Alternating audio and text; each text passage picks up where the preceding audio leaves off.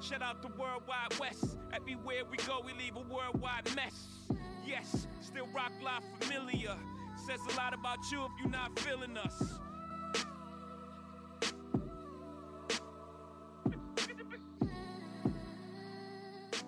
What up, my fellow Knick fans? This is your guy Marcellus Ease, and don't panic quite yet. Now we got a, quite a few different things going on right now. Leon Rose is continuing to build the team around him.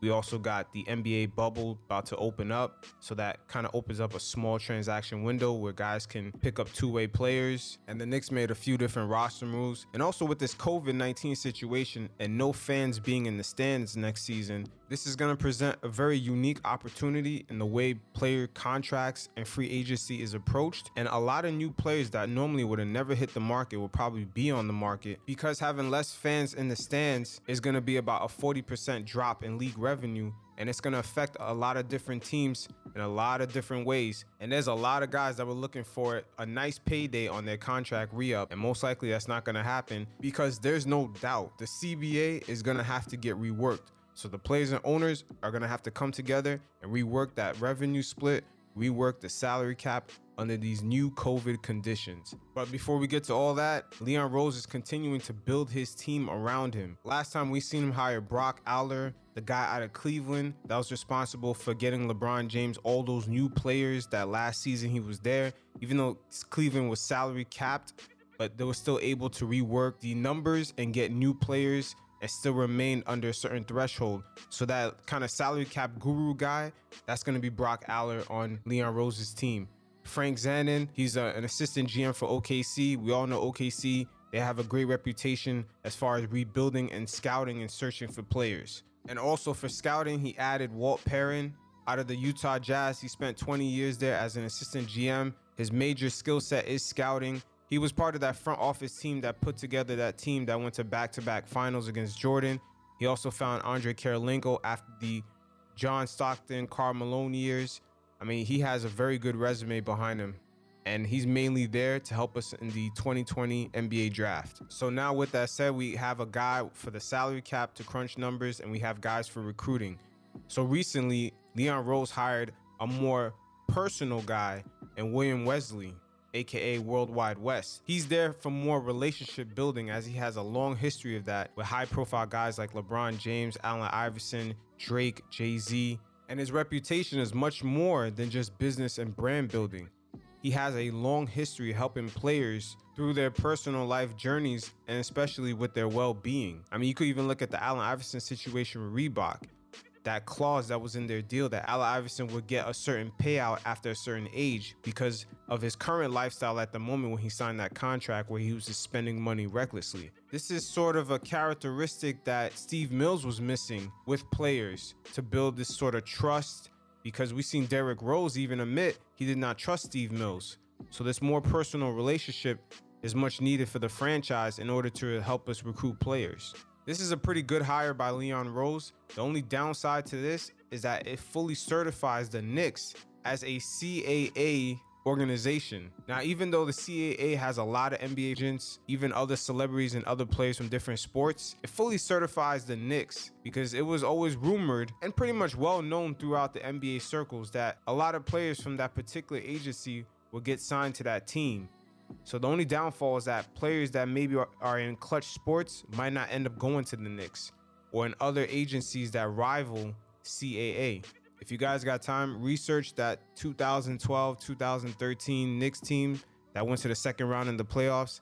Everybody was pretty much CAA. Even the coaching staff, Mike Woodson, everybody was CAA. So, again, the only downside to this is that we could be asked out of free agents particularly coming out of Clutch Sports off rip. Now, Leon Rose finally did his first public interview with the Knicks media, and low key, this is why a lot of people in the other media outlets are mad at James Dolan all the time and badmouth him. Is that he has his own media outlet for the Knicks staff, executive, players to speak to where they can pretty much control the narrative. And quiet is kept. A lot of teams in the NBA wish that they can do this. But I found it very interesting that Leon Rose spoke about Mitchell Robinson and RJ Barrett being the core to build around. And pay attention right here of how he sounds like when he speaks about the other younger talents on the team. It pretty much sounds like they're just surrounding pieces as he just gives them general compliments. Right now, I look at Mitchell Robinson and RJ, you know, two young core pieces. I look forward to, you know, working with Kevin. I think he's just starting to scratch the surface. Frank Ntilikina, given the right circumstances, I think can really prosper. And Dennis Smith, that's a special talent right there. He also spoke about the process of finding a new coach right now and how Mike Miller is also involved in that process. He also gave a deadline of when they're going to make a decision on the head coach and the type of characteristics that they're looking for in the head coach, which was kind of a giveaway that they're looking for someone to develop the team. Just pay close attention to his comments, but also a person that the players know is the one that's going to dictate everything. Not pretty much he's being dictated to because this next coaching hire is going to let Knicks fans know exactly where the front office wants to take this team. Either we're going to be developing guys or we're going to go after a lot of guys in 2021 and have a more competitive team a lot quicker. We, we're setting it up in two phases. We're having shorter meetings, kind of break the ice with the various uh, candidates, and then we're going to have full uh, full interviews with the candidates. And Mike obviously is one of those candidates. Um, and that's going to probably, we're anticipating that to go to mid to late July. And uh, hopefully by the end of July, make a decision whether it's to keep Mike or to go in a different direction.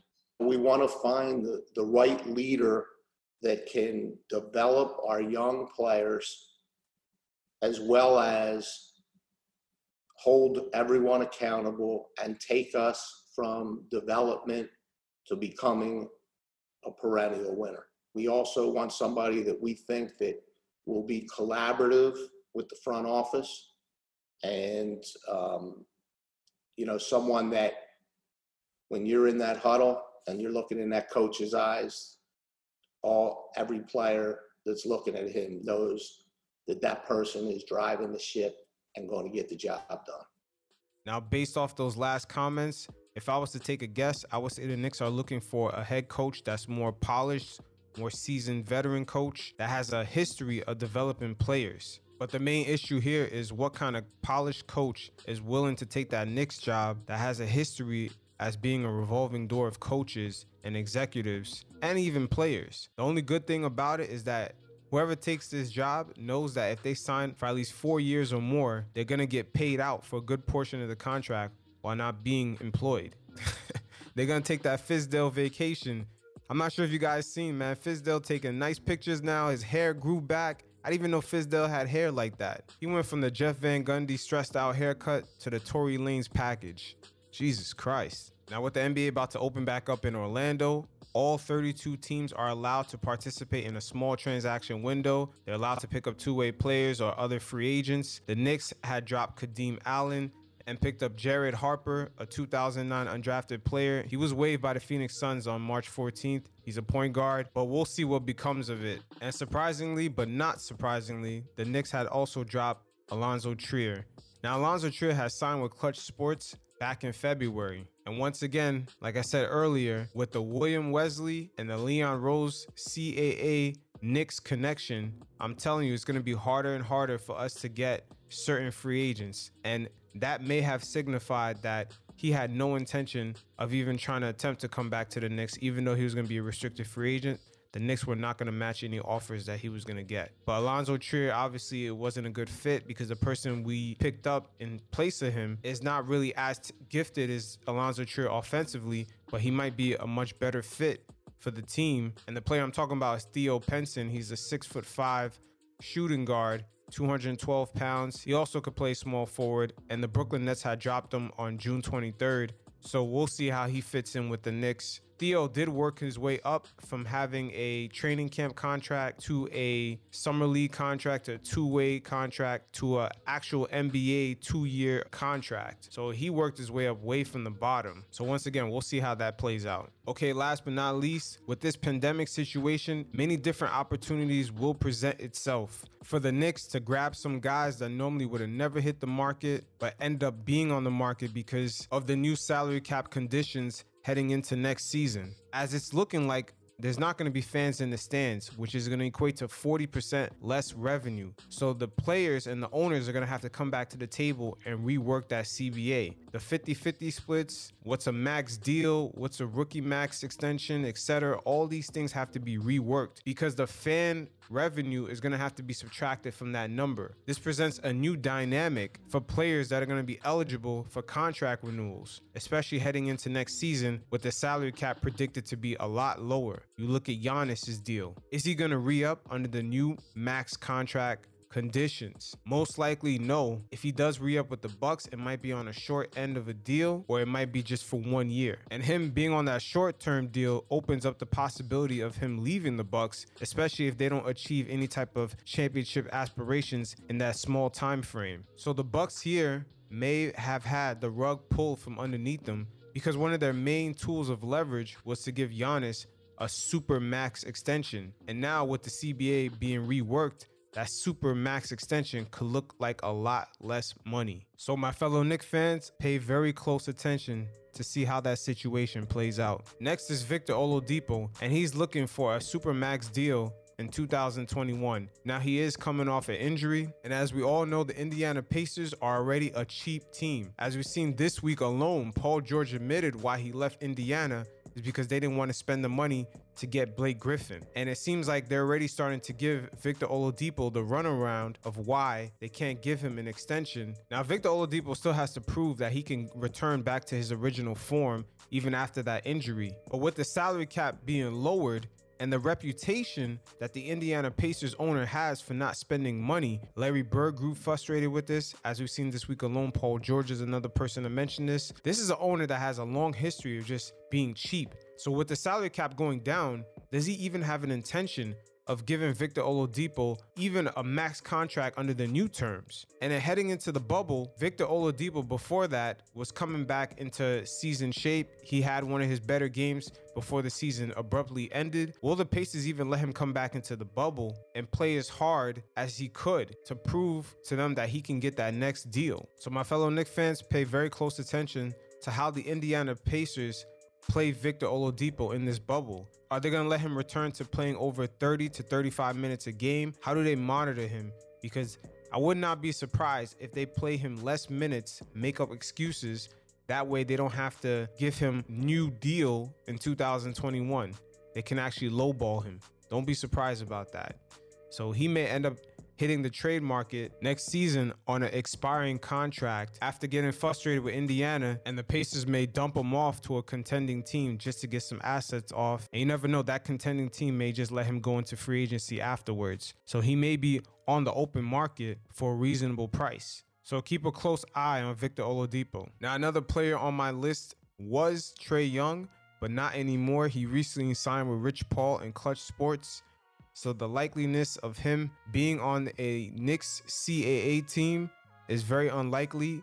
But then again, Rich Paul, he does love the large contracts. But Trae Young in the past has voiced his frustrations with all the losing while being on the Hawks. And you never know, he may be looking for a way out. Now, the Atlanta Hawks do have a team option on Trae Young until 2022. But after that, unless he goes for an extension, he's no longer obligated to be on the Hawks. So that could be another opportunity there. But then again, like I said recently, with him signing into Clutch Sports, I'm not sure if going into a CAA affiliated team is going to be the move that Rich Paul is going to make for Trae Young. But we'll see how that plays out. Now, a more likely scenario is to watch out for the Ben Simmons and Embiid fallout. Now, before the season abruptly ended, Ben Simmons did have an injury where he was supposed to return near the playoffs, and Embiid basically had to carry the team. Now, they have gone through their ups and downs this season. It looks like Al Horford is not really a good fit. Jimmy Butler, this past offseason, he got on JJ Redick's podcast and he talked about how there was no real honesty within the 76ers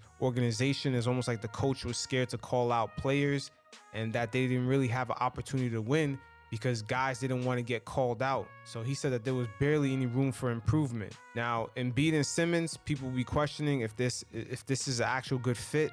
These guys are sometimes in each other's way. But heading into the bubble, they basically have no excuses. They had plenty of time off. Simmons is healthy. They need to go make their run. The 76ers are pretty much cap strapped. They signed a lot of guys, Horford, Tobias Harris, They're pretty much locked in. Everyone has guaranteed contracts for four to five years. There should be no excuses. The 76ers should be one of the top contending teams. Now, Embiid may grow frustrated with Simmons and vice versa. So this may be an opportunity for the Knicks to get a trade off to either get Embiid or Simmons.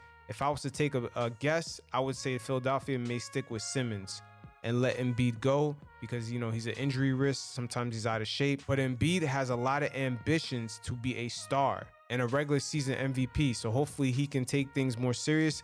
And it could be an opportunity for us to get a guy like Embiid. When he's locked in and in game shape, he is a game changer for sure. So my fellow Knicks fans pay very close attention to the 76ers, especially in that bubble, as they are definitely on the clock. Their management has spent a lot of money in the offseason. There's a lot of guaranteed contracts out there, and they have guys like Josh Richardson on a very cheap contract, I believe two more years. And Al Horford, he's getting older. So they are definitely on the clock. Ben Simmons and Embiid, they got to make it happen now.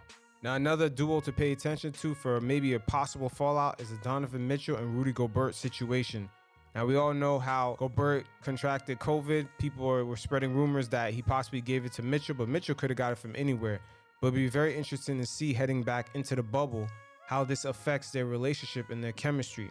Now, Rudy Gobert will be a free agent in 2021. He's been a top defensive player for years, and he is definitely a game changer defensively, especially on the boards. That same summer, Mitchell Robinson will also be a restricted free agent for the Knicks, but the Knicks will be able to match offers that he gets. So just in case we don't actually get to match an offer that Mitchell Robinson gets, it's possible that we can actually go after Gobert or even possibly Donovan Mitchell.